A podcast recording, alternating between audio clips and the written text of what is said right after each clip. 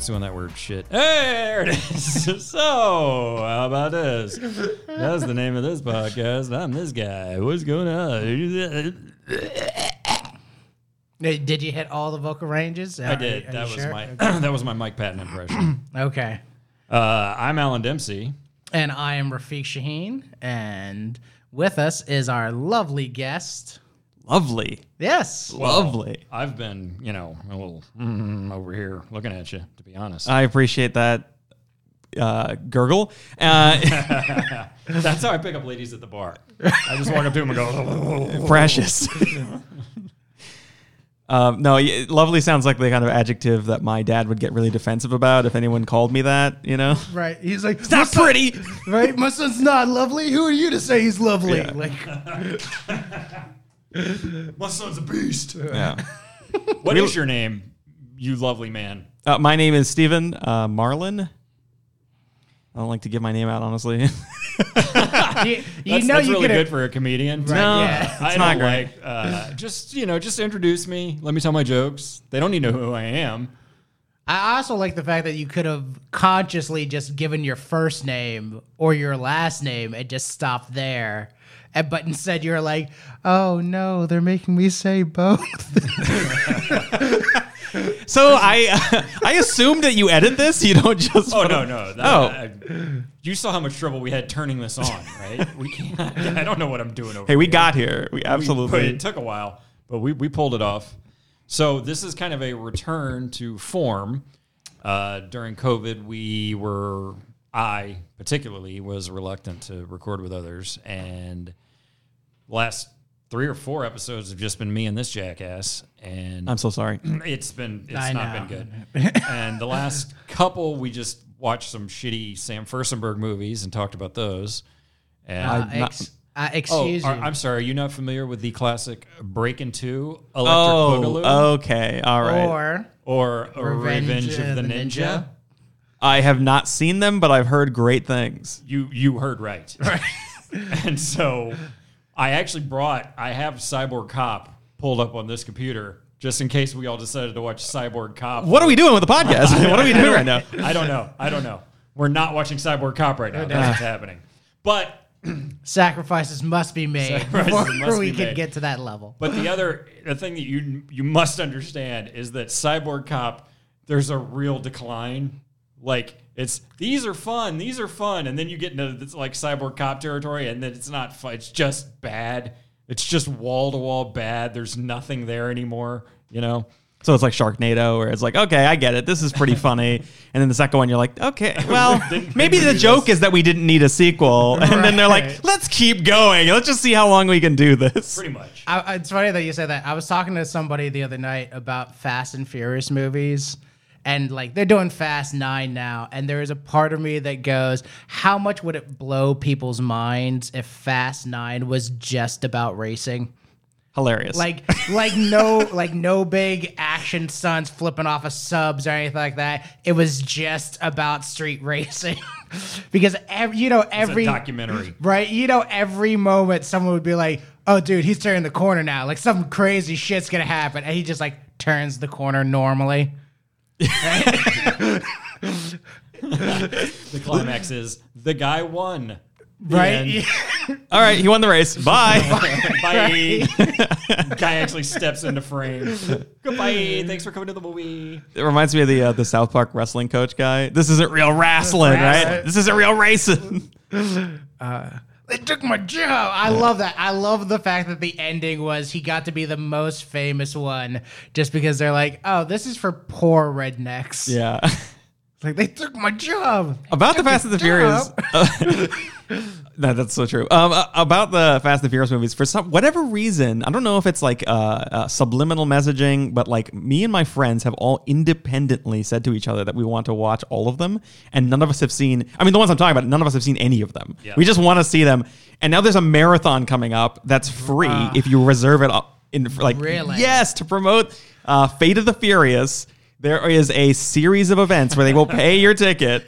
I love the fact that it's called... Wait. You didn't know that's what it was? No, hold on, back up. Did I just hear that in order to be able to promote the film. They are paying people to watch the film. Is that what I just heard you say? They're paying people to watch all the films. Listen, I'm out of it if Hobbs and Shaw isn't in there, because that's the one. That is one of those franchises that I don't like. It's so not on my radar that I just go like, well, there's like three of them, right? Like I can't even, like I can't, my brain doesn't even accept. What has there been, like 9 or some shit? Like I don't even, like do people make those and watch those? And are there actors in those? Who's making this? Why is this happening? There's a certain genre of movie, maybe not genre, but there's a certain couple of films out there that have this secret magic of like, they just keep on showing up and you don't, and you like, did anyone watch any of the others? Right. It's like Tremors 12. And it's like, I'm sorry. But I knew even that. Because that was a real movie with just a bunch of straight to video sequels. Right. But that's what I'm saying. It's like, there's like, maybe Tremors is not the best example of that, but there are certain film franchises out there where like somebody comes along every couple of years and there's another one and it's like nobody really requested this, nobody really promoted this. For me, the difference is if you're talking about like Puppet Master or Tremors or fucking, I don't know, I'm trying to grasp for another example. There's like the one that's a real movie, Wishmaster, you know, like there's the one that's a real movie. And then there's the just, let's call the next one Wishmaster and try to make some money and put it out in Blockbuster, you know, back when there was a Blockbuster. Now it's like, wait, they're still making these with like the real actors and they're in the theater and there's like 9 of them and they're making more. Like, how is this happening? Right. I don't know one person that's ever seen any of them. It's funny. The older I get, the more I'm convinced there are certain, that's one of those films that flows into my craziness of like, I'm very certain we're rubbing up against another reality where shit just keeps on bleeding through. Because like I'll shop at a store like Aldi's or like Save-A-Lot and you walk in there and you see a box and it's the Pop-Tart box, right? It looks like the box, it's familiar, and then you'll pick it up and on the front it'll just say like Quasica Farms toaster strudels. Organic. Right? And you're like... Organic, grass-fed. Right. Right, exactly. And it's like, why is the toaster strudel grass-fed? Like, what what universe is this coming from where it needs to be grass-fed? And like, as I'm getting older, I'm like, I think we're just rubbing more and more against another universe where that shit exists. Is it Berenstain or Berenstain? Right. Who knows? It's like both of those were real. It's just not in our universe. Listen, I'm still not over this. I gotta double down on this Fast and the Furious thing. Listen, this is why I want to watch Fast and the Furious. It's for the intrigue and the suspense for me. Intrigue? The intrigue and the suspense for me is trying to see what the writers could possibly justify as 9 different story arcs that revolve around driving a car. I just want to know, what is the plot points? Because I haven't seen any of them, and I want to know, okay, maybe I'll give you 3 movies, but then what do? Vamp for the next 6? What are you going to do that has to do with racing? So I've seen the first... Well, aren't they like... 4 heists or something. It's not even really about racing, right? So that was the thing, right? So like I've seen, I think like 4 of them. I know the last one I saw was Tokyo Drift.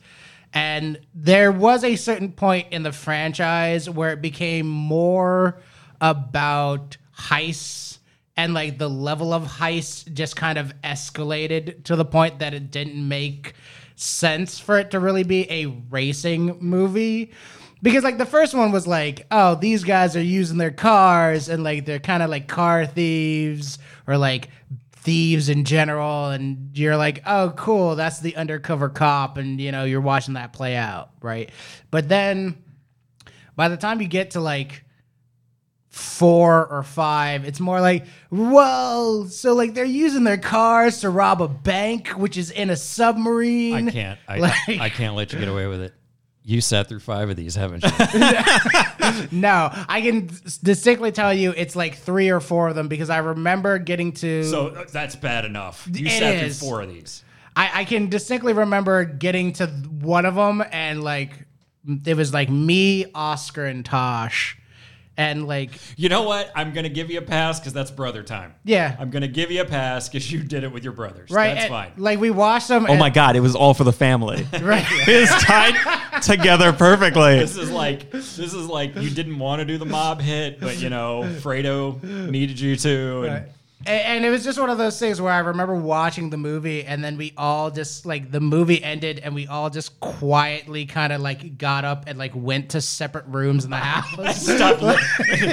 You couldn't look each other in the eye for the rest of the night. Like, you just put grandma in the grave, and you don't need to say anything. Let's just walk away. It's like, yeah, you know. It like, and it wasn't like any real conversation either. It wasn't like we got up and we're like, boy, that movie was terrible. It was just one of those like quiet, like, well, I'm going to go to bed now. And then like, let's never speak of this. Yeah. Listen, I think Ludacris probably does a great job. I'm just going to theorize about how these movies are before I see them.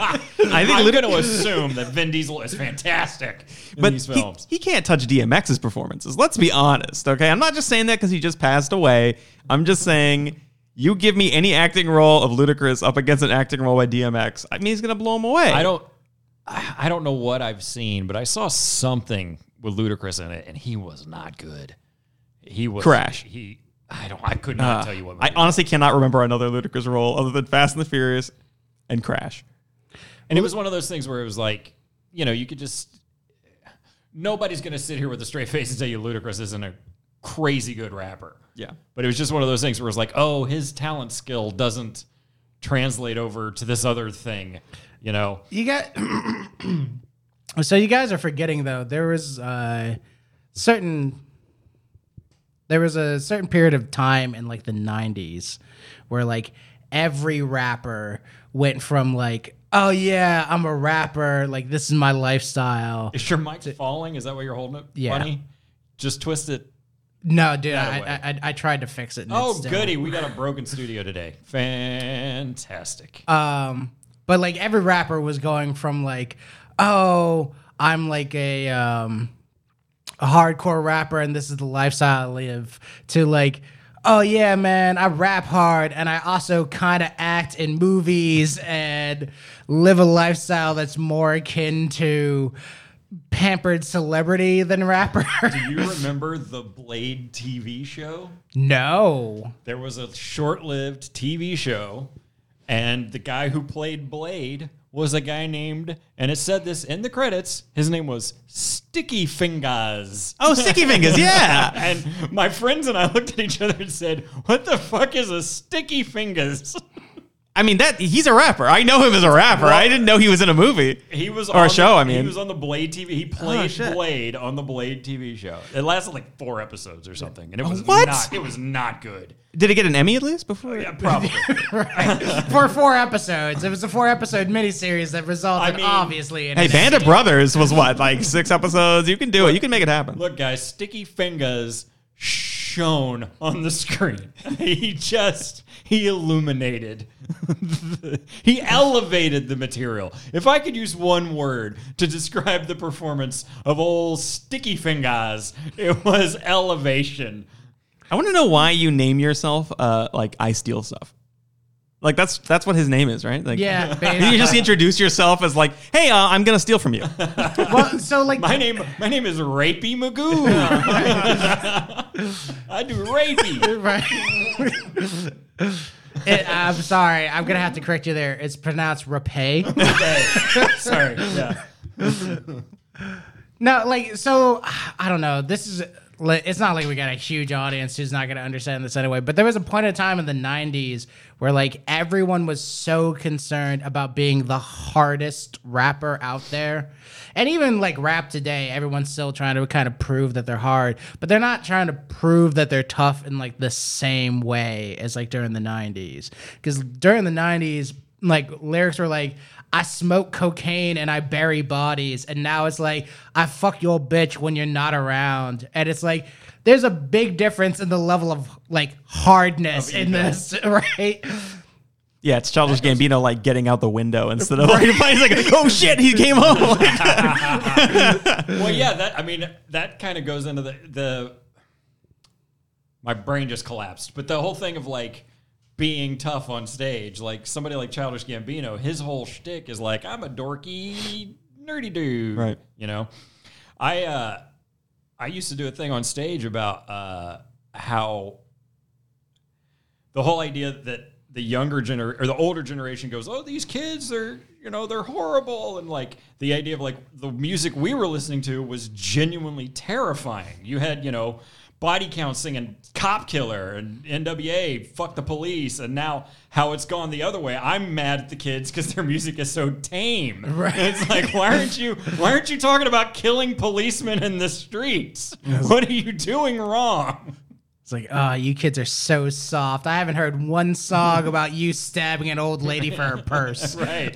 Dude, Body Count had a song called Mama's Gotta Die Tonight. And it was about his mom was an old racist. He brought home a white girl. She got mad. So he sets her on fire. He chops up her body. And then he takes her body on a cross-country tour where he just buries pieces of her in major cities. That is the whole song. Right. So he was like a mix between like Weird Al and Eminem. That's on here. I don't know the song. Weird Al did a guest spot on that first album. The accordion solo, right? Between Ice-T's horrific fucking lyrics. Can we give, just as a weird turn for us, can we actually give Ice-T some props though? Because his longevity as not only like an actor and as a musician is pretty stunning, especially from like the era he came from. I missed it somehow, but right when COVID hit, Body Count released a new album. And I'm huge Body Count fan. Totally went under my radar. I just got it like a month ago.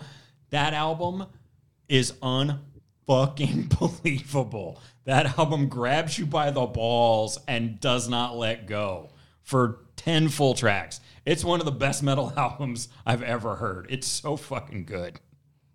Right. I love that about musicians. So I'll say this about musicians in general, right? Is I feel like between the 80s, like late 80s, early 90s and now, late 80s, early 90s, there was like everyone's got beef, nobody's collaborating with each other. Fuck you, motherfucker, if you think you're even going to step near this track that I'm doing. And now everyone's like, hey, buddy, how you doing? You want to be on this track? You want to be on 9 others? And it's like, you guys could just be one group at this point. Like, it's not a bad thing, man. Like, and you can't convince me that those beefs are real. Not anymore. 99%. They're just working together. Oh, Machine Gun Kelly and Eminem, get out of here. Like, that's the thing, right? Like, in the late 80s, early 90s, they were absolutely real. They were killing people. Right, exactly. Like, I don't think you're that committed to the money. Right. And, like, nowadays, it's like, oh, yeah, man, I hate this motherfucker. I'll fight him in the streets. It's like, hey, Bob, how you doing, man? Like, I loved that lyric where you said that you would kill me in the streets. It was so good. Yeah. It was so good. Yeah. So, Stephen. Do you make with the Yuck Yucks on stage? God, not in a long time. How long has it been? Over a year, I think. Is that a COVID thing or is that a fuck this thing? Mostly, it was almost entirely a COVID thing. I was like getting momentum. You know, people were asking me to get on shows and stuff like that, and then I had a showcase, and then like pandemic. Yeah. And I'm, you know, my day job is I'm actually in public health, so I'm an epidemiologist. So it's like, oh. I can't get on stage. Yeah. I got an important question for you. What does the word epidemiologist mean? Because I don't know what that is. Oh, they work with the spread of diseases. So people who work with, We were actually just talking about this before we got in here, but like, so out of the three of us, right, you and I are still performing. Alan's been taking a break. It's a 5-year break. And for you and I, we haven't been getting up on stage as much in comparison to like some of our other compatriots. And like, there's a real like sense of FOMO going on of like, are we missing out because we're not getting on stage? Are we not getting opportunities, you know, because we're not performing? But there's also like, because we both work in a similar field of being like, yeah, but we're seeing the day-to-day numbers on this thing. And like, for me personally, every time I go out, I feel like I'm, like you said, collaborating with this sense of like spreading this to other people, because like even if people aren't coming out to see me in particular, they go, oh, yuck yucks are to be had in this vicinity, let's gather together. And it's like, oh, I don't want to be a part of that. Like, has it stopped you though? It slowed me down. Did you see that pause? Did you see that pause? I will be honest and say no, it has not stopped me. It has slowed me down though, because where I was going to open mics like 4 to 5 times a week, now it's like once a month, maybe. Okay, right. And I miss a lot of the just like hanging out too. Right. There's like the human contact. That's stuff that everybody misses. And then for us, it's also like if you wanted to be a painter, and then everyone goes into lockdown, you can keep painting. Like you could share your paintings. I cannot responsibly get in front of people and encourage them to group up together and hear me spit over them. Like I can't. Well, yeah, and so they can all open their mouths real wide and while I'm talking, project a hiccupy sound while they laugh. I mean, you guys saw shit, I'm blanking out now. Was it Jamie Foxx passed out on stage from COVID? Yeah. Oh, yeah, he just completely went over. His producer runs on stage and grabs him. Holy shit. Insane, because he saw him like wobbling. He started to not make sense. He had COVID pretty bad, I guess, for a little bit. And like, and that's the thing is like there's part of me that goes, that's irresponsible. I get the need to perform and to keep your living going, especially if that's your primary form of making your living. But there's something that's irresponsible to me on both halves of that, of like, hey man, if you're sick, stay the fuck home. So like, I don't. It was D.L. Hughley, and I'm a bad person. It's D.L. Hughley. I'm pretty sure. I thought it was Jamie Foxx. Is it Jamie Foxx? Let me Google it. So many jokes I'm not allowed to say. No, go for it. No, this is the best room. Out of the 3 people in this room, I am not allowed to make those jokes. I accept that. I'm okay with it. But like, it's one of those things of like, either way, like, there's something irresponsible about it, because it's like, dude, if you're sick, just stay the fuck home. Like, nobody needs to be exposed to you, and nobody should be exposing other people to potentially get sick for no fucking reason. And that was the thing that struck me the most about this pandemic, is like, all these people who are losing their minds in lockdown, going like, oh, I don't know how I'm going to be able to survive. It's like, dude, have you never spent time with yourself? Like, do you just not like being around yourself for that long? Dude, like, I'm kind of surprised to hear you of all people say that, because you can't stand being alone by yourself. I can't. That's the thing. I can't stand. It's funny that you say that, because I think yesterday is the best example of what the real problem is. It's not about being by myself. I can be by myself. What I can't do is I can't be by myself doing nothing. Bored. You can't be bored. Right, like I have to be working towards something. Like yesterday was the first day in forever that I woke up and I had no projects to do. I wasn't working on anything. I wasn't trying to write tweets. I wasn't trying to do nothing in particular. And I was losing my motherfucking mind. Your Honor. I just put my hand up and said, Your Honor. So I'm in school and court. What you're describing is somebody who doesn't want to be alone with his own fucking thoughts. Right. Because, you know, even if you're physically alone, you're still like, I must be inputting or outputting or Right. But that's the thing is I like to all those people who couldn't find an input or an output, you know, like that to me, I go like, okay, if you can't be unsocial, right? You need other people to input into you in order for you to process that. Sorry. I'm not gonna even dissuade that. That was good. That was good timing. Hey now.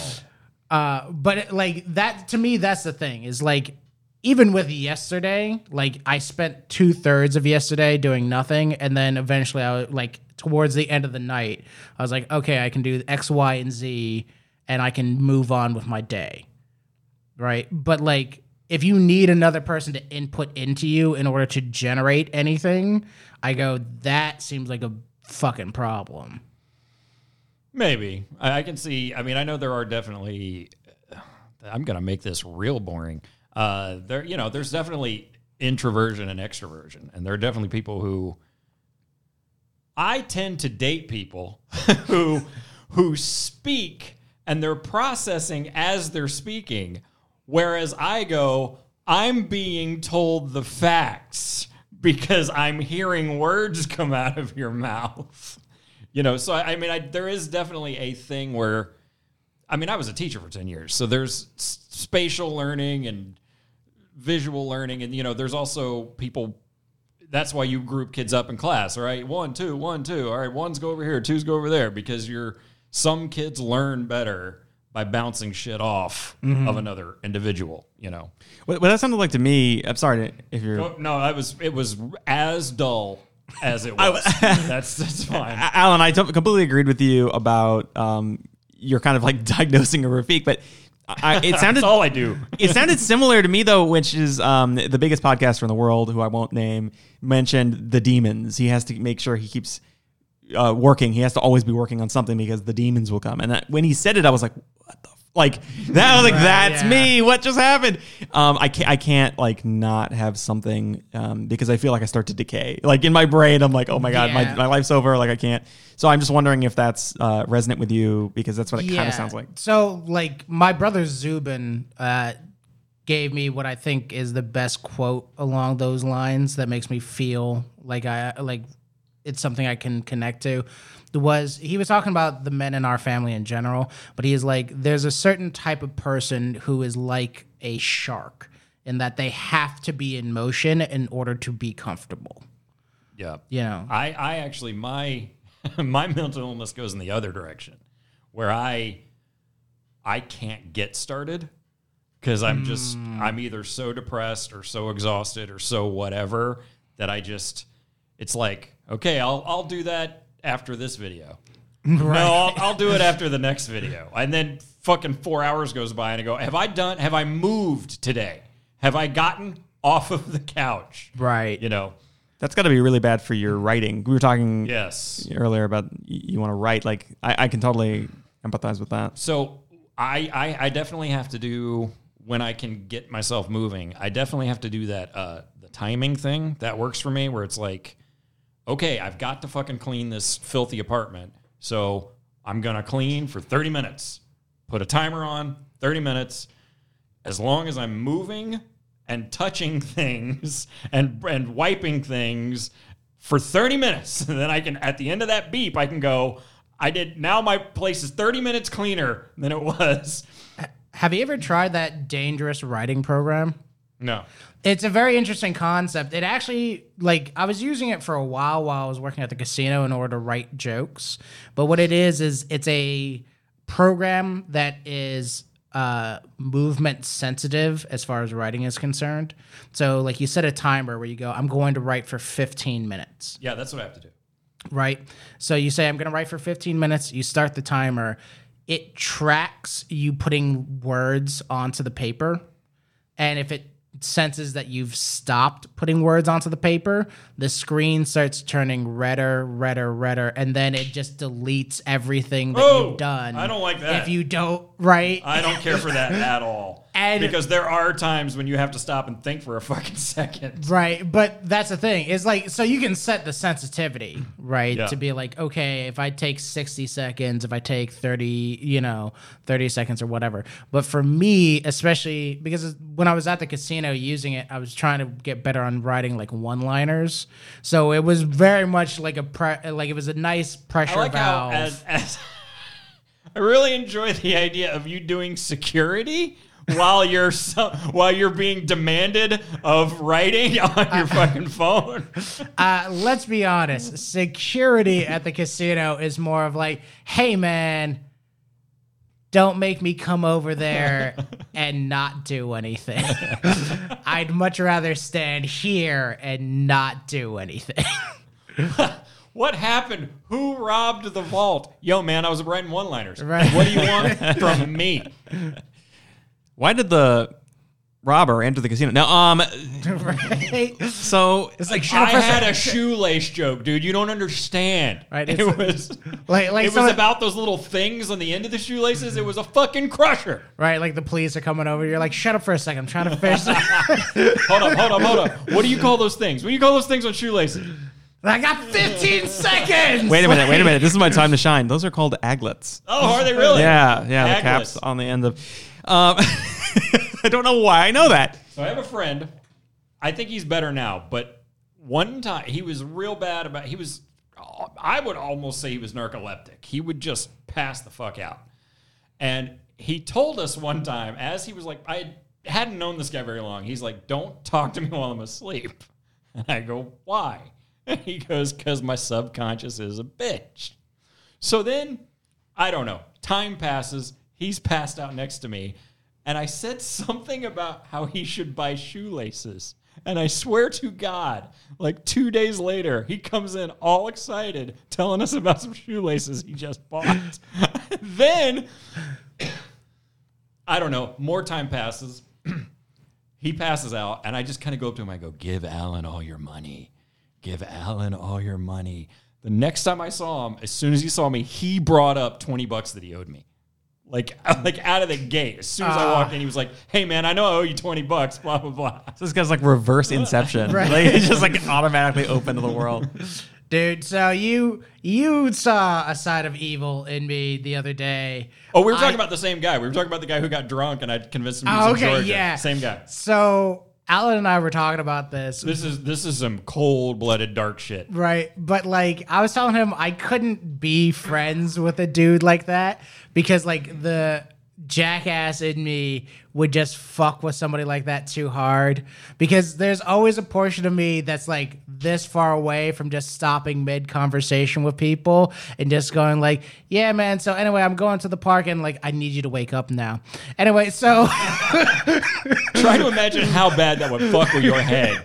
"You gotta wake up, please." Right. And then tell him it progresses to... Right, and so, like, in my mind, the way you keep on fucking with somebody is you start off with, like, "I need you to wake up now," and then you go to, like, "No, seriously, your family needs you to wake up now," and then... But, like, you talk in between. Talk in between. Like, you're having a conversation, and then suddenly, like, right now I'm talking to a microphone, "Steven, you need to wake up now." And then you tell the guy. So, and then, like, a little bit later, it's like, "No, seriously, you need to wake up now." And then on, like, the third one, you actually touch him on the shoulder and go, "Your family needs you. You need to wake up now. I need you to stop doing that," because that freaks me out for real. And you're talking about it, it's still freaking me out. That is the most... I've never been more afraid of this man than when he told me that. That is the most sinister, evil thing I've ever heard in my life. But there's something that's so fun about, like, just breaking people's reality like that from time to time. Like, there's always, like... I constantly have to fight myself from screwing with people in certain situations. Like, I was...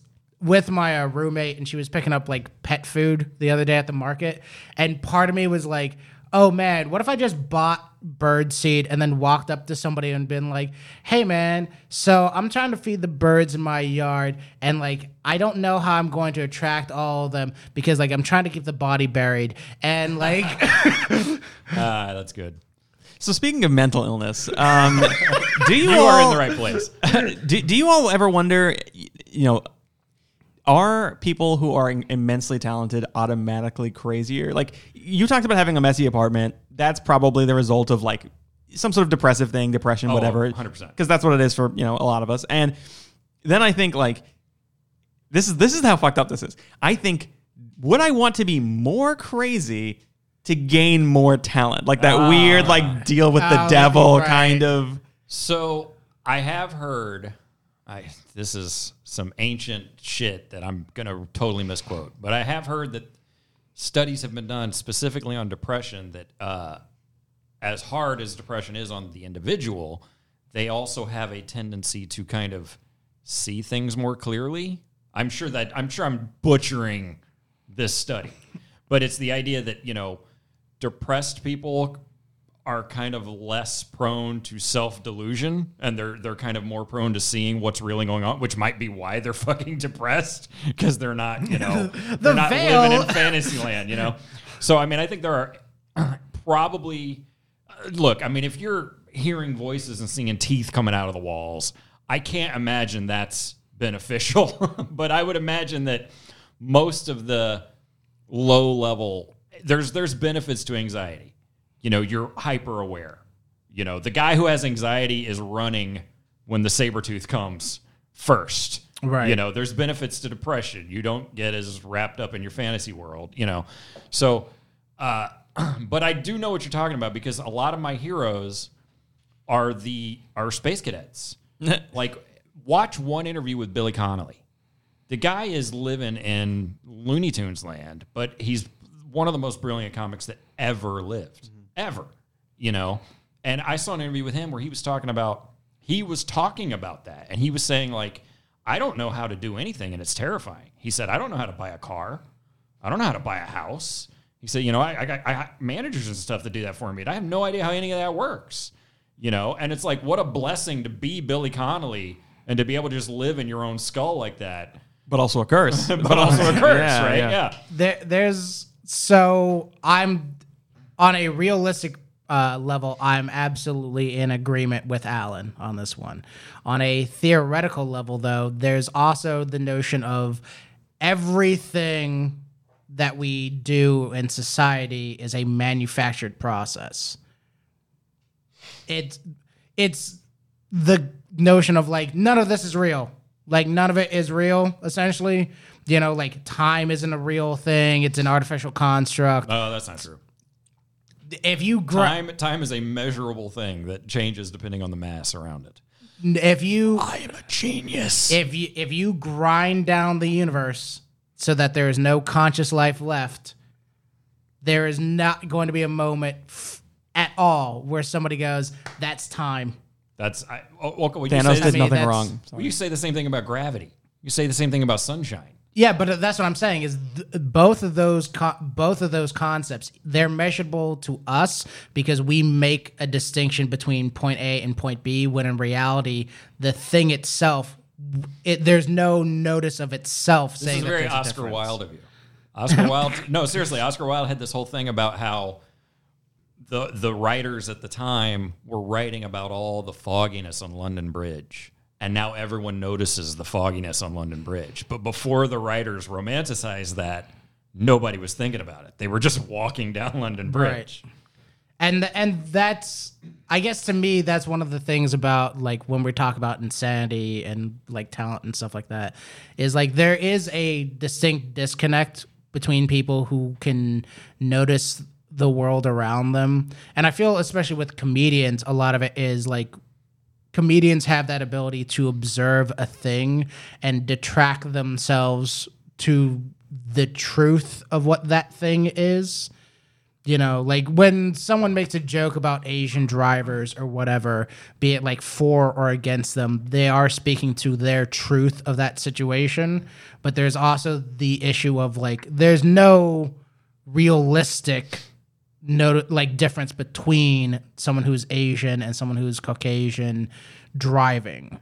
No, I think they're speaking towards the fact that they're a hack, because that's the oldest joke. but I was thinking the same thing the whole time. But to be real, I agree with you. What they're doing is they're removing themselves from the inappropriateness of saying that, to pointing it out. We all might think it, whatever the joke is. We all might think this right under the surface, but we know we have these social mores that don't let you say it. So when the comedian is able to remove himself, he's able to notice those things that other people don't notice. And then when you say that and bring it up, everyone's like, "Oh my God, he said it. He said the thing." Right. And so, and I would. Taking it out of any kind of controversial. Go ahead. I was trying not to. No, I've been staring at it. His coffee. This poor guy's coffee has been on the other table the whole time we've been recording. Still a better love story than Twilight. All right, sorry. But, you know, removing yourself from any controversial. I mean, to me, the Brian Regan's I Walked on the Moon, that special, where he does a 3-4 minute bit about Pop-Tarts that is fucking hilarious. And he talks about, you know, I'm going to do Regan material here, but he's like, you know, there's like four instructions on the phone. Yeah. Like, right. How can there be four instructions? Yes. Shouldn't it just say toast the Pop-Tart? I saw a. Are you still reading this? Yeah, yes. Are you still reading this? Yes. I saw a meme the other day where like it shows like kind of the sassiness of it. Like it's a bottle of like body wash. And it's like directions for use. And it's like, step one, if you don't know how to use our product, find someone you really like and invite them into the shower to show you. And like the joke was like, I've never read something so sassy or so condescending and so sexy at the same time. But like part of me goes like, it is very weird that someone would go, here's your body wash, and then someone takes a look at it and goes, well, how do I use it? Yeah. And it's like, what do you mean, how do I use it? And it's like, well, I know I'm supposed to wash my body with it, but how do I body wash with it? It's like... That combination of words, I just can't put body, but do you wash your body? I don't understand. You know, that actually kind of happened with me because growing up, and maybe the same for you, Rafiq. We use washcloths. White people, right. A lot of white people don't use washcloths. It's something I learned when I got to be like 30. But I bought a loofah because I was like, I want something with more abrasion. And I had it in the shower. I'm like, all right, I got the loofah. Task is completed. And I was just staring at it. I was like, what do I now do? How does one loofah? You need to go to Google. How does one loofah? I will admit that, like, as I'm getting older, I have been Googling more simple shit than I thought I would have in my life. Like, I think that's a sign of maturity, because here's for me, it's words. I actually make my living as a writer now. Finally, at 42 years old, but the number of articles I write 3,400 words a day is my target. That's a lot of fucking words when you're really doing it. The number of times I start like writing a word and going, do I really know what that word means? You know, like I start going, wait a minute, does that word mean what the fuck I think it means? And then you have to go look it up. No, it's not like car. It's usually a, you know, good 4 or 5 syllable word. But I'm like, does illuminate mean what I think it means? The worst is when you say it in like a roast. Like you'll say it in like a work email or something. And then you go, wait, you already sent the email. You're like, wait a minute. Let me just triple check. Because I put some shade on that email. I think the first time that really happened to me, I mean, this was years ago, but I was using the word virtual. Not like virtual reality, but like virtually every time. And my whole life, I thought virtually basically meant literally. And then one day I was using it. I don't know if I said it or wrote it, and I went, "Wait a minute! If virtual reality and does virtually mean what I think it means?" And I had to go look it up. You know? So we went out to dinner one night with your girlfriend at the time, and I guess you would call her my girlfriend at the time. But I say this for a reason, right? It's because like. I had always heard that the expression was that it's a monkier of things. Right? I don't know what you're talking about. Let me finish, right? Like, I had always been told, like, you know, and the word monkier was supposed to mean, like, it's iconic of a thing, right? Turns out it's pronounced moniker. Awesome. I don't remember this at all. Right. And so the girl I was with at the time at dinner goes, it's moniker, you moron. And like the thing that set me back was like, not only was that super rude, it wasn't like, hey, you couldn't have told me that like calmly, but it was also one of those, it was the girl who was into Scientology. Yeah. Okay. Remember, like she got super pissed off. We went out to an escape room. We all had a good time. That was when G started talking shit about Scientology. Yes. And then the girl you were with was like, well, I was raised Scientologist. And then to watch G backpedal out of that was fucking beautiful. To watch her be like, no, you know, it's just whatever. Sometimes people, it was fucking awesome. Yeah, it was great because we were just ragging on Scientology for like a good 5 minutes. And then it was like, well, I was raised Scientology. It's one of those things if you had just been like, oh man, pedophiles are the worst, right? And she was like, well, I was raised by a pedophile. And you're like, oh, well, you know, right. You got to fuck a kid. That's a perfect analogy because I think a lot of people who come out of Scientology hate it more than anyone else. Right. She was, I mean, don't get me wrong, she's a very sweet person, but it is one of those things where, like, when it comes to Scientology, she goes like, well, there are a lot of really nice people in Scientology. And it's like, yeah, I'm sure there were a lot of really nice people who worked for Pol Pot, but like that doesn't. Wow, Pol Pot. You could have chosen so many dictators. I respect you more for Pol Pot. No one knows Pol Pot.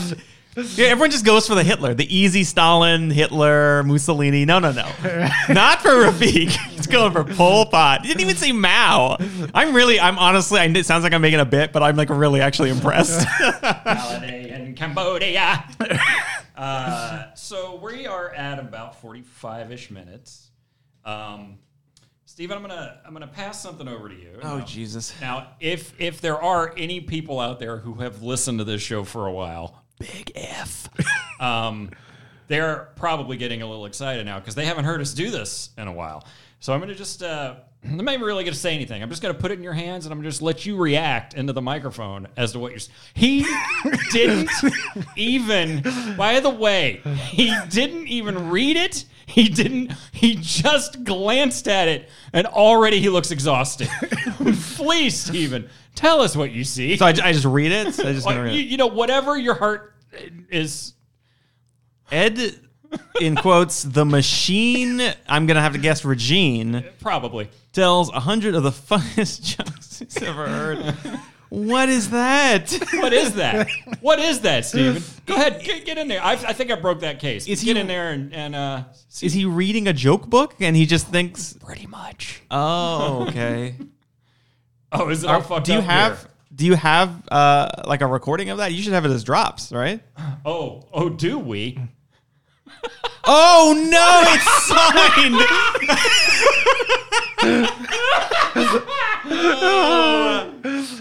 Oh, wow. That is some follow-through on the bit, Alan. Well, I love it. Now, actually. Oh, you actually are a huge fan? Is that? No. Here's what happened. I believe it was 2018 Christmas, I think, is when I got this. Yeah, sounds about right. My brother, I've told this story several times on the podcast, so people are probably sick of hearing this. My brother has this tendency to buy silly joke presents for people that are just like, they are designed just for you to go, why do I have this? You know, like... One year I just opened a clarinet. Classic. Like I have a clarinet now. So good. You know? So, and then he has this ability to spread the joke out. So like he bought my mom a little like lap xylophone one year. Ha ha ha. I gave it. And then like 2 years later, he bought her like a real fucking in a case xylophone. You know? She could be getting good at like over time. Yeah. So in the midst of opening, you know, every third present's stupid. One is like a shirt I really like. One is a whatever. And then something stupid. So in the midst of all that, I open this. And I just start howling. And I'm like waving it around like, Phil, what the fuck is this? And that's when my sister-in-law goes, oh, we saw him on a cruise ship. I thought you might like that. Oh, no. It was a real gift. Yeah, it's a real gift. That she got signed for me. Oh, that's so sweet and so sad. And I've been making fun of her on a podcast ever since. Hilarious. Well, then it was a great gift. Right? It has been the gift that keeps on giving. I don't know about that. Well, it keeps on taking. But yeah. So real quick, a lot of people know this. All these track titles on the back, they're all out of order. Oh, hell yeah. Let me go. One of them. Let me do this. I think maybe 10% of them are actually... Like 25 is 25 and 30 is 30. But most of them are just slapped on there. We had hit a nice... Whoa. I need way more time with this. Yeah. I'm sorry. Okay, good. We had hit a nice long streak where they were actually in order. There was like four in a row that were actually in order. But no, so like the last couple of times before the pandemic where we got people, it was actually the tracks had been in order. And it was one of those weird things where like for a moment... we had talked about this where we were like, oh, did you just record these onto the computer wrong? And that's the reason why they were out of order. And then like the last guest before the pandemic, basically like they went straight back into out of order. Yeah, it's like, oh, it's no. Like so, this. Stephen, you were saying you needed more time. If you're not using these as drops, you are missing. I mean, you got to chop these up. Oh, but would that be a copyright thing? Maybe. Listen, we've been playing these, so if there is a copyright infringement, who cares? So you have them. I want to at least hear one. Can I request Flatten Daddy, or is that? The problem is not whether you can request it; it's whether I can fucking find it. Oh, because if it's 34 on there, it's not going to be 34 on here. That is an excellent point. You just said that. Right. I will say this: when we had Donnie on, he gave us what I hope is going to be our second real piece of merch.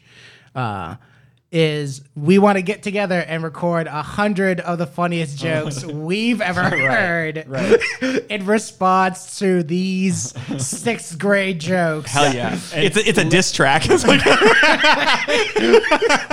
yeah, it's a clapback. No joke. Every so often when one of these, you know, when we're playing them, I will go, I know this joke. I used to tell this joke to my friends in like the 4th grade.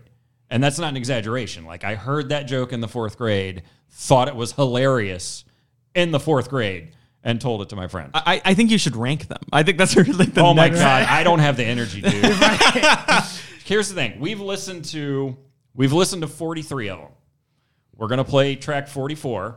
So we've been listening to these in order with guests. Oh, hell yeah. We're going to hear number 44 at the same time you are. I'm honored. Okay, let's do it. I got to make sure I get my sound on and everything.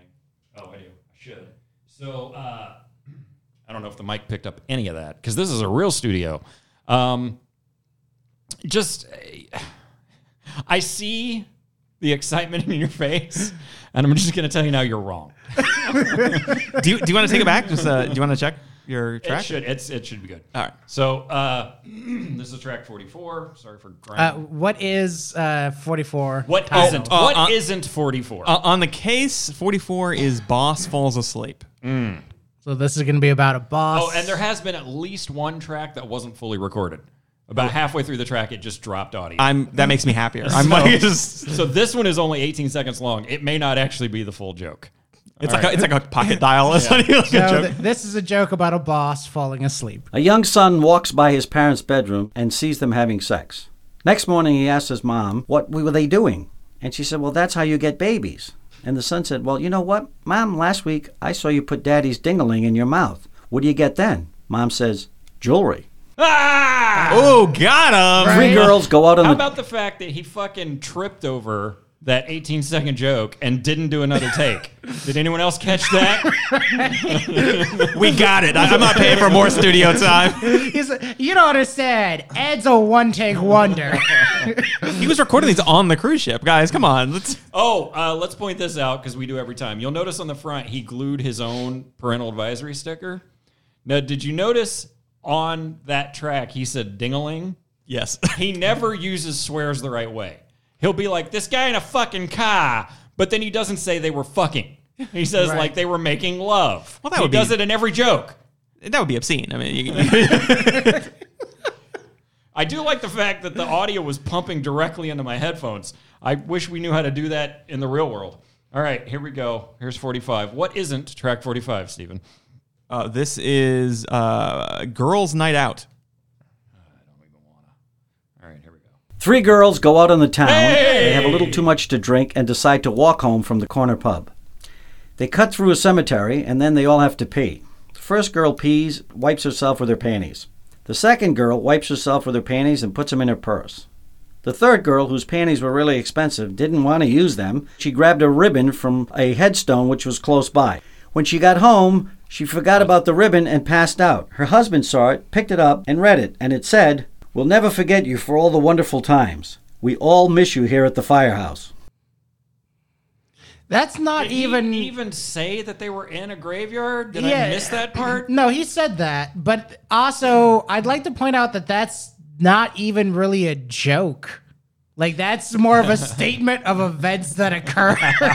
It was like the longest setup for just a complete fizzle. Right, yeah. Welcome to Ed.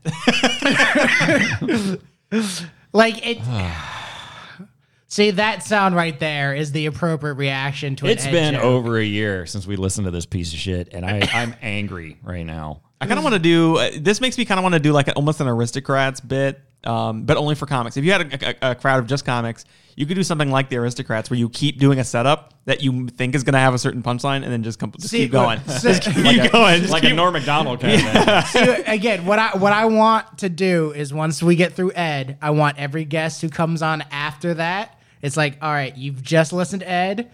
Give us one joke to put on the 100 funniest jokes you've ever heard. Did we say that on Mike? Because that's great. We could do the 100 funniest.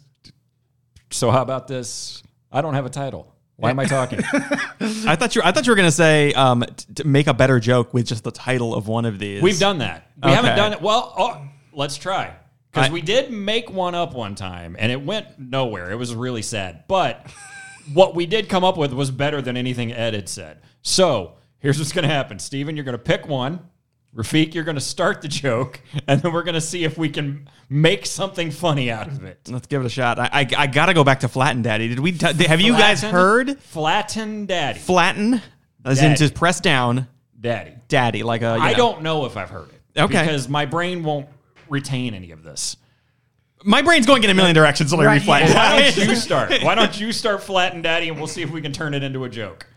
Go. Okay. Well, so some buddies of mine and I were sitting around. We're trying to, we all have get rich quick ideas, and we were just trying to come. We were brainstorming different ideas for products, and the thing is, we were drinking though, so we were just writing ideas down. When I woke up, only one idea was circled on the board. It was Flatten Daddy. Nothing. You looked at me for the pass off. Where am I going to go with that? Rafiq, save me. So I'm looking at Flatten Daddy, Flatten Daddy, Flatten Daddy, and I can't figure out what this means. So I asked my friend Bob, and he goes, well, you know how we found that blow-up doll the other day, right? Well, we were thinking about making one for... rich bratty subs, right? And so we came up with Flatten Daddy after Bill. Flatten is a fucking.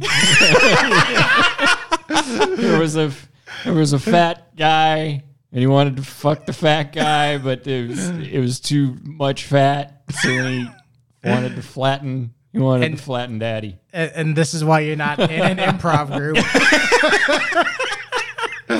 Get it?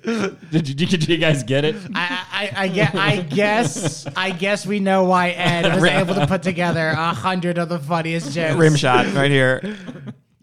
I know why I started the joke like that, because there's these products, I don't know if you've seen them, in Dollar Generals, Dollar Trees, called Scrub Daddies. Have you seen them? Oh, I actually saw that on Shark Tank. Scrub Daddy. And now there's a Scrub Mommy, which is a soft version. The Scrub Daddy is your abrasive. Anyway, so that's a weird form of sexism. Here's the thing. Obviously, Scrub Daddy, that's just a sentence you say to your woman. Like, you get over here and Scrub Daddy, right? Make it real abrasive, too. Yeah. Okay, I before we go into whatever you're about to say... that brings up a very interesting question of, if Scrub Daddy is what you're saying to your woman, who the hell is saying the Scrub Mommy part? Because well, that's the dominant woman. She's looking at her man going, get over here and Scrub Mommy. Okay, I'm so glad that you phrase it like that, because like in my mind, that goes either into like a weird incestuous hole or like a weird like, your wife is definitely cheating on you with somebody. You said weird incestuous hole.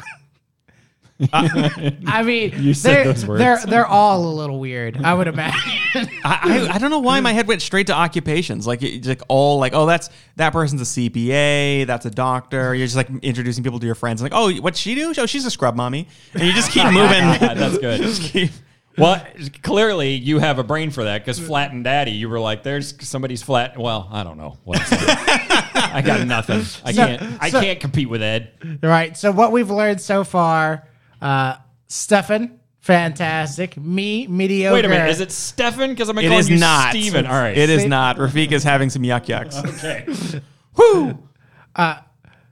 So, fantastic, mediocre, and when it comes to Alan, don't let him try to do that to save your life. Like sometimes just for fun, just to see where it goes in my apartment by myself, I'll try to like freestyle rap, and it'll get so absurd that I go like, I have to do this in front of people because I'm like pausing to think of the next word and it's not making any kind of sense whatsoever. And it's like, this is actually maybe kind of genius on a weird level. Okay, so what we're going to do is we're going to get him in the 8 Mile outfit. Yes. We're going to take him to a real rap battle. So my brother, ages ago, they knew a guy who was a really good rapper, and they, that's all fucked up. They knew a guy who was a really good rapper, and what they would do is they would stop people on the street and go, hey, we just signed this guy. Can he rap for you? And he would freestyle, and it was really good. But what was funny about it was to watch these people awkwardly standing on the side of the street while some guy is just rapping at them and watch them try to react. I'm like, yeah, that was good. So I always thought, where you need to take that joke is you make me the guy and you tell them he just got signed, and then I just stumble and nonsensically say things that barely connect and barely rhyme, and then watch them go like, yeah, that was great. And just like that, he's back in the comedy. I love it. There it is. And so what we've learned is Alan's form of comedy is much more akin to like Ali G. Or did I ever tell you about the time we interviewed people at MegaCon? No, I don't think so. This is great. We went to MegaCon. Here's what happened. Somebody fucked up the sound, so we can't use this video. But like for some reason the input was wrong or whatever. But I went to MegaCon in a suit, and I had an actual glass of whiskey. So what I did is I interviewed a handful of people, and it was boring interviews. It was, so how many times you been to MegaCon? But at the end of every single one, I would look at the camera and take a sip. So then we messed up my hair a little bit. We did the tie a little bit lower. So then I was like kind of jazzed. Hey, how you doing? And I started interviewing people. And then we did about 4 of those. And then it was like, we fucked up my hair real bad. We had my shirt half untucked. And then I was going up to people and just being like, hey, this is going. This is MegaCon. How you doing? And it was great because I actually had whiskey on my breath. So they really thought I was fucking hammered. And they would tell people, like, he might be a little drunk, but, you know, just go with it. And the last guy, I stopped interviewing him. And I was like, so what? So, you know, I said some things on Facebook. Why you got to leave me? You know what I'm saying? And then I just, like, gave him the mic and sat on the ground. Like, we couldn't use any of it because somebody fucked up the audio. That's a shame. Alan, I've been sitting on this. You brought up Brian Regan. Did you see On the Rocks? Is that the new one? The new one, yeah. Oh, yeah. You did? How'd you feel about it? Hey, be honest now, okay? Because I'm a big Brian Regan fan. I love Regan. I think his... Top is I Walked on the Moon. Is that what it's called? Yeah. That is, you know, Bill Cosby himself, Eddie Murphy Delirious, Brian Regan, I Walked on the Moon. I mean, it's just, it's one of those perfect comedy specials. I do believe, and this is partially because I did comedy for 8 years and whatever, I can see in his last couple specials, I can see areas where he has gotten really comfortable playing to his audience. Right. And there are definitely things that are like, well, that was cute. But it doesn't feel like he's pushing himself like he used to. However, there is an entire chunk in the middle of that where he talks about going to a dinner party. Or maybe not a dinner party. Yeah, I know you're talking about. But I've never seen him. I've been a fan of his forever. I've never seen an angrier bit from him than that bit where he talks about how he can't stand the shit people say, right, and he can't deal with how stupid people are. And like, it was the most rage-filled thing I'd ever seen him do, and it was kind of beautiful. I agree with you. That's the one thing I would take out of it that was like, you know, it was okay. It was not as good as I was hoping, but it was okay. But I agree with you. He kind of interfaced more with like reality and like being honest with the audience more than I think any other special I've seen, and where he talks about his mental illness and stuff. The whole thing about OCD is phenomenal. That thing was great. There's a whole thing. I was talking about this with somebody last night. There's a whole thing of like people when they start getting to a certain level of success where like when you look at their early form, like when you look at early Kanye and look at Kanye today, early Kanye... his failures, like he'll have a failure, and then when he comes back with a success, his next success is miles above than the one previous. But the later on in their career, the more you're seeing the level of like success and failure is kind of evening out, where it's like you fail, like this album wasn't good. Your next album that was good is like just a little bit better than the one that was good before it. I think it's real easy for. I really enjoy. What's it called? On the Rocks? Is that On the Rocks? Yeah. I really enjoy that special. I've already watched it more than once. Now that we're talking about it, I'll probably watch it, have it on my audio on the way home. You know, I have no complaints about it, but I do think that, you know, there's the Steven Spielberg thing, where like eventually you can draw a line in the sand and you can see where Steven Spielberg gave up. Yeah. You know what I mean? Yeah. Where you can go like, he goes, I'm at the top of my game. I've already won all the awards. I'm a household name. Now I'm just going to point the camera at stuff because I don't give a shit anymore because I'm Steven Spielberg.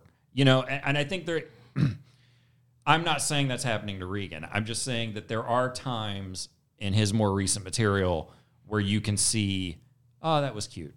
Well, you two saw Talking Funny, right? With so Seinfeld, I think, addresses this directly, where he says, you know, it's not that I couldn't come up with new jokes, and then later on in the years he does. But at this point in his career, he was saying, it's not that I couldn't come up with new jokes or whatever, it's that people were paying to see my bit. That's why I keep doing the same jokes. Like, people are coming to see Seinfeld's act. This is my act. It's if I change it, then you know the audience didn't come here for that product, and so I can kind of understand that. It's that Patton Oswalt thing where he's talking about his that Vegas show where he's like, people didn't want me to do jokes; they just wanted to be like, he's the dude from King of Queens, and like, look, he was in Ratatouille. I mean, at the end of the day, Regan is still coming up with a new hour every couple years. That ain't nothing, you know. But also, I think people love Regan, and they just love watching him talk.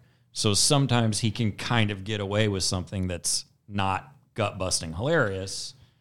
But at the same time, like, I mean, he did dig a little deeper in this last special. He did talk about his OCD. He did talk about his social anxiety. Right. You know? So we had talked about something similar, but like slightly different. So I was telling Alan about the show Invincible on Amazon, right? And he was telling me that he doesn't really like Robert Kirkman stuff because Robert Kirkman has gotten to the point where he's developed his set of tricks. Yeah, right. If you're a big comic dork like I am, Kirkman got big fast.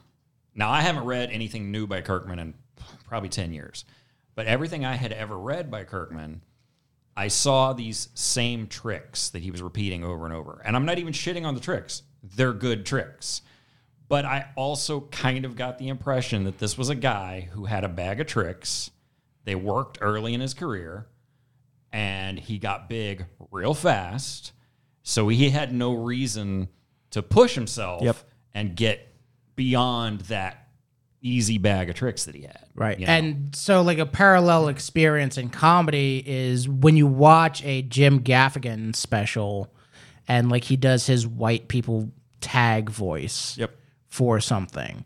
And it's like, so in juxtaposition between what you were saying about, you know, pushing himself and like rising to a new level what you were saying as far as the product people are coming for, because people who go to see Jim Gaffigan are going there because he does do the white people tag voice for like this. Does he still do it throughout his set like he used to? Because I feel like I don't watch him very much. I've never really enjoyed his stand-up, but I think like the last one I tried to watch, he started with that a little bit just to kind of shut the audience up, and then I think he eventually dropped it. I'm trying to remember the last one of his that I saw. I think it may have been Cinco. I'm not sure, but there is like a, there. I wouldn't say from what I can remember that he does it throughout the whole thing, but I think he does do it several times. Well, it's like the I'm never going to remember his name. I want to say, is it Witherspoon?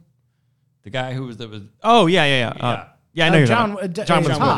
Yeah, he would come out on stage. And the first thing he would do is all five of his catchphrases. He'd come right out and say, pour some water on the damn shit. And then he'd do the one from, do you ever get him when they would do the flip-flop in your face? He would do all five right out of the gate. And then he would say, all right, now we've done those. Now let me do my act. Yeah. You know, right. It was like, yeah, that's the way you have to do it. Because if you don't, people are going to scream, pour water on the damn shit the whole time. You know? I will say it's such a shame that Pops died, but like one of the things that I learned from him that I loved the most was like when he came to the Improv a couple years ago and like I got to hang out with him and, you know, Sloan and all the other guys and like watching Pops sell merch was like a masterclass in selling merch because you know how people come up after a show and they want part of that experience, right? So like people would come up and they'd start taking their phones out and Pops would just go like, no, right? If you want a photo with me, come up in line, right? And we'll take a Polaroid together. And then he had one of his guys, they'd take a Polaroid, hand it to them, Pops would sign it, and then charge them $25. And it's after like, he already did it. Right? And then it's like... That's kind of cold. Right? But it's also like, that's genius. Because not only is the person getting something physical out of their thing, they're going to get a better quality product, and he's making money off of something that people are going to try to do for free anyway. Right. Right. And it's a much more enjoyable experience for the, you know, audience member, you know, because now it's the, like, you have this piece of memorabilia from when you got to see, you know, it's like, oh, yeah, me and Pops hung out. You know, that's what people are going to tell people. But it's like, me and Pops hung out after the show. That's what Ed would tell people. That is definitely what Ed would tell people. So, Ed, when you go on his website, there's a bunch of pictures of him with famous comedians. And it's very clear, if you have done comedy for any length of time, that he was one of the people in line waiting to take a picture with famous comedians. But then he puts them on his website like, hey, I'm hanging out with Harlan Williams or, you know, whoever. Speaking of which, we should probably play another. Do we want to play another Ed joke? I mean, we're past an hour. I mean, we can end it. We can end it all. We can end it all now. I mean, let's go. This one will not be about a costume party. This is track 46. It will not be about a costume party. This guy is throwing a party and he tells everybody that they must come as an emotion. So the guests start arriving and the doorbell rings and the guy opens the door and there's a guy all dressed. I never interrupt Ed jokes, but can we just say how completely he failed the setup of this joke? They must come as an emotion. What do those words mean? And I'm sorry. I think this is the first time I've ever stopped an Ed joke. But God damn it. He can't even get the fucking setup right. Come as an emotion. God damn it. Wait, before you hit play again, I also love the fact of like, especially since the track is called About a Costume Party, there's no implication that this is a costume party. No, you just come as an emotion. As an emotion. He didn't use the word costume. Right. For God's sake. All right. Dressed in green. And he says, well, what are you? He says, I'm green with envy. Great, come on in. Doorbell rings again. He goes, answer it. And the guy's all in pink. And he said, what are you? He said, I'm tickled pink. He said, great, come on in. Doorbell rings again. Guy's standing there. He's got his dick in a bowl of pudding. And the guy said, what are you doing? He said, I'm fucking disgusted. Is pudding disgusting? I was about to say, what does like disgusted have to do with it? Okay. All right. I had hope for that one. I was like, oh, dick in a pudding. All right, here we go. Let's fix this joke. First of all, you should probably say the word costume. at some point. Second of all, his dick should have been in something disgusting, right? Like, right. He had his dick in a bowl of dog shit. Yeah. I'm fucking disgusting. By the way, fucking disgusting. Is that an emotion? He could have been like having sex with his wife, maybe. Yeah, exactly. It's like he could have been fucking his friend's wife, or it could have been like, he has. I don't know. I know. Just so he sucks all the joy right out of the room every time. I think this was probably. I regret asking for another one. Like that's. Well, here's the problem. We would have had to listen to that one anyway. We haven't skipped any of them. So at some point, you know, it's kind of the Band-Aid thing. You can get your vaccine now and have your arm hurt, or you can get, you know, COVID later. I mean, you know, do you want Ed COVID or do you want Ed vaccine? That's really the question. But here's the thing, right? This is the pseudo symptoms of Ed, because now I feel tired, a little achy. I just want to curl up and do nothing. Yeah. This isn't a bad inoculation though for like an open mic. If you had to like, Have you never been to an open mic before? Listen to So How About This? Yeah. All right, so I think a good way to end this would be to tell some great open mic stories. To be continued on the next nutty episode of Sunday Night.